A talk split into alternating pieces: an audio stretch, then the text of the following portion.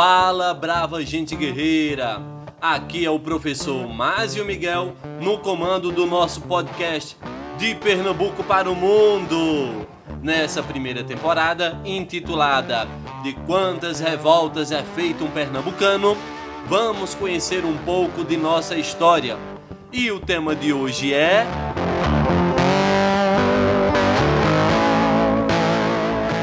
Insurreição Pernambucana de 1645 a 1654. E para começarmos essa história, vamos falar da situação dos holandeses na Europa. Podemos apontar três conflitos que os europeus estavam envolvidos. Primeiro, a guerra contra a Espanha desde 1581 por sua independência. Um segundo fronte de batalhas seria contra os ingleses de Oliver Cromwell, que declarou guerra à Holanda em 1652 por questões comerciais. Por último, ajudou os portugueses a quebrar a União Ibérica e lutar por sua liberdade. Em troca dessa ajuda, Portugal assinou uma trégua de 10 anos com os holandeses em suas colônias. Além de tudo isso, Salvador Correia de Sá reconquistou Ruanda, Benguela e São Tomé em 1648, retirando dos holandeses o controle do tráfico africano. Devido aos elevados custos das contínuas guerras, a Companhia das Índias Ocidentais adotou uma política financeira cada vez mais rigorosa para a região nordeste do Brasil, ou seja, os empréstimos passaram a ser cobrados aos senhores de engenho. Quem não os pagassem teriam sua propriedade confiscada, seus escravos e seu gado. Alguns senhores de engenhos, como Jorge Homem Pinto da Paraíba e João Fernandes Vieira de Pernambuco, com enormes dívidas com os Flamengos e com a Companhia das Índias Ocidentais, ficaram apavorados, concluindo que a única solução seria a expulsão dos holandeses e terem o perdão das suas dívidas. Até os holandeses proprietários de engenho, como Gaspar Vanderlei, senhor de engenho Algodoais, em Cabo de Santo Agostinho, apoiou o movimento. Maurício de Nassau reagiu contra as novas orientações da companhia e por isso foi substituído. Além disso, o novo governador holandês proibiu a prática da religião católica e do judaísmo. Esse fator coincidiu com as crescentes dificuldades da economia açucareira. Podemos listar quatro fatores.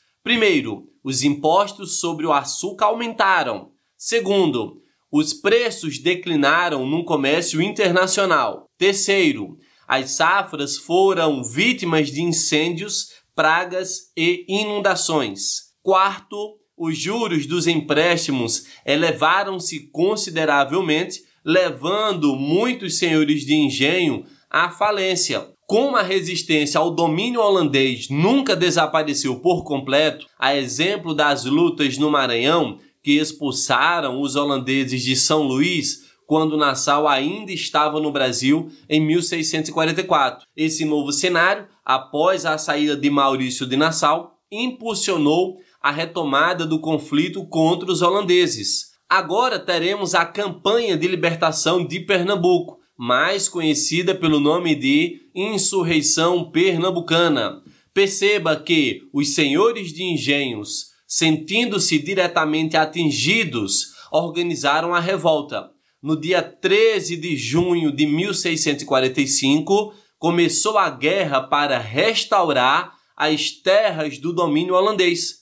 Novamente, as camadas oprimidas foram conclamadas a lutar ao lado dos seus senhores. Isto sem receber nenhuma ajuda de Portugal. Destacaram-se nas lideranças o paraibano André Vital de Negreiros, o senhor de engenho João Fernandes Vieira, o Felipe Camarão, conhecido como Poti, comandante das tropas indígenas catequizadas, e o negro Henrique Dias, que comandava um batalhão de africanos. Nessa guerra, brancos, negros e índios uniram suas forças para expulsar o invasor. O primeiro combate ocorreu em 3 de agosto de 1645 no Monte das Tabocas, no município de Vitória de Santo Antão. Os pernambucanos foram vitoriosos. Com mais de 100 mortos e farta munição e armamento, os holandeses recuaram para o Recife com os feridos e mais de 400 homens retiraram-se para o engenho de Casa Forte. A Holanda exigiu que a luta fosse suspensa quando protestou junto ao rei Dom João IV, reclamando que havia uma trégua assinada com Portugal. O rei foi obrigado, por isso, a intimar os pernambucanos pois, em virtude da trégua, o governo havia reconhecido os domínios holandeses no Brasil o governador da Bahia, Antônio Teles da Silva, prometia mandar tropas para conter os rebeldes pernambucanos e, na verdade, enviava reforços para a rebelião. Enfim, o rei não foi atendido. Os pernambucanos declararam que o combate só terminaria com a expulsão dos holandeses. Sendo assim, no dia 17 de agosto, tropas holandesas acampadas no engenho de Ana Paz foram atacadas pelas companhias de João Fernandes Vieira e André Vital de Negreiros. Os holandeses usaram como escudos as mulheres pernambucanas que fizeram prisioneiras. Depois de muita luta, os restauradores venceram os holandeses. Esse episódio passou para a história sob o título de As Damas da Casa Forte. Depois da rendição de Casa Forte, os holandeses perceberam que não tinham condições de controlar o interior. Resolveram fortificar alguns pontos próximos ao litoral, como Recife e Maurícia, Olinda, Itamaracá e Rio Grande, onde eles tinham condições de resistir aos lusos brasileiros e de receber apoio de tropas vindas da Holanda. No dia 1 de setembro, Martim Soares Moreno e André Vital de Negreiros tomaram o forte holandês nas proximidades de Siriaém. Logo depois, 3 de setembro, o comandante holandês do forte do Pontal, com tropas bem equipadas, se rendeu e passou para o lado inimigo. Isto porque a companhia atrasava o salário dos seus soldados e estes começaram a desertar ou se bandear para o inimigo, que lhes prometia pagar os atrasados. Os restauradores estabeleceram-se nas margens direitas do rio Capibaribe, levantando um acampamento que recebeu o nome de Arraial Novo do Bom Jesus, na atual Avenida do Forte. Os pernambucanos realizaram diversos ataques às tropas holandesas que ocupavam o Recife e as cercanias, usando um sistema de pequenas fortificações denominadas estâncias militares. É daí a origem do bairro da Estância e do Colégio da Estância, na Boa Vista. No dia 23 de abril de 1646, marca o que é considerada a primeira batalha na história brasileira em que as protagonistas foram as mulheres, a chamada Batalha das Heroínas de Tejucupapo, que expulsou os holandeses de Goiânia. Os holandeses saíram pelo Forte Orange, na ilha de Itamaracá, com destino à comunidade de Tejucupapo. Eles queriam roubar alimentos e outros mantimentos. Os holandeses acreditavam que o domingo seria o melhor dia para a investida, pois era dia de feira no Recife e haveria poucos homens no local. Mas as mulheres defenderam a cidade usando paus, panelas, águas ferventes e outros materiais, enquanto os poucos homens que ficaram na comunidade se preparavam para o combate a tiros.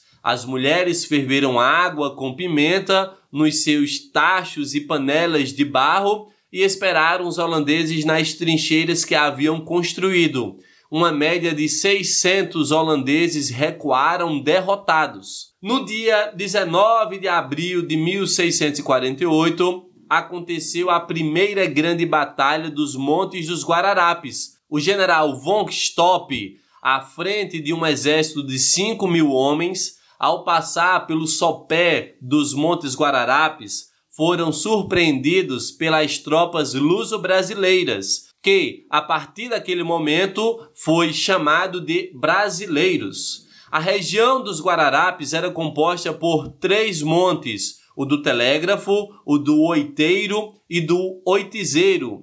Na extremidade sul do Oitizeiro havia o Boqueirão, que era um local estreito e aberto em um terreno de restinga e alagatiços, rota de passagem quase obrigatória para quem de Recife fosse em direção ao sul de Pernambuco, tornando assim um local propício para emboscadas. Uma nova derrota holandesa aconteceu no dia 19 de fevereiro de 1649, a Segunda Batalha dos Guararapes, quando 2.600 brasileiros derrotaram 3.500 holandeses. Esse modo de guerrear genuinamente brasileiro é conhecido como Guerra Brasílica, que surgiu da fusão entre doutrinas militares ibéricas e o modo de combate dos indígenas, sendo caracterizada por ações de surpresa, mobilidade, iniciativa individual, uso do terreno e dispersão, com o intuito de emboscar o inimigo. Essas duas batalhas foram decisivas para a vitória dos pernambucanos. Vale lembrar que alguns historiadores afirmam que nos Montes Guararapes surgiram os verdadeiros sentimentos de nacionalismo e patriotismo que impulsionaram o nascimento do Brasil como nação íntegra e soberana. A união de índios, brancos e negros que se uniram em torno de um ideal comum. Não é à toa que o slogan da cidade de Jaboatão dos Guararapes é Bem-vinda a Jaboatão, a pátria nasce aqui. Portugal que até então não tinha interferido, enfim se manifestou. Enviou a Pernambuco uma poderosa esquadra da Companhia de Comércio, composta de 60 navios. Bloqueados agora por terra e por mar, os holandeses se renderam. No dia 26 de janeiro de 1654, os holandeses entregaram a chave do Recife a João Fernandes Vieira. No dia seguinte, na Campina do Taborda, nas cercanias da atual Praça 17, Francisco Menezes recebeu solenemente o termo de rendição das mãos do general von Richthofen. Os holandeses abandonaram terras brasileiras, mas não o comércio açucareiro. Dirigiram-se para as Antilhas, ilhas na América Central, onde iniciaram uma produção açucareira própria, com grande capital, tecnologia mais avançada e facilidade para distribuição do produto na Europa, o açúcar foi se impondo ao brasileiro. Extinguia-se o primeiro ciclo econômico de nossa história. Na Europa, os holandeses continuaram reivindicando seus direitos sobre os domínios coloniais, muitas vezes recorreram às armas para recuperá-las de Portugal, mas a aliança entre Portugal e Inglaterra, esta última detentora de poderosa esquadra, obrigaram os holandeses a concordar com a Paz de Haia, assinada em 1661, reconhecendo os domínios coloniais a Portugal em troca de uma indenização de 4 milhões de cruzados. Bem, pessoal, chegamos ao fim dessa história. Agradeço a audiência e o aguardo no próximo episódio para juntos conhecermos mais uma revolta pernambucana. Quer saber mais sobre a história de Pernambuco? Me siga no Instagram, arroba. No mais, compartilhe o episódio com teus amigos, vizinhos e familiares. Até a próxima!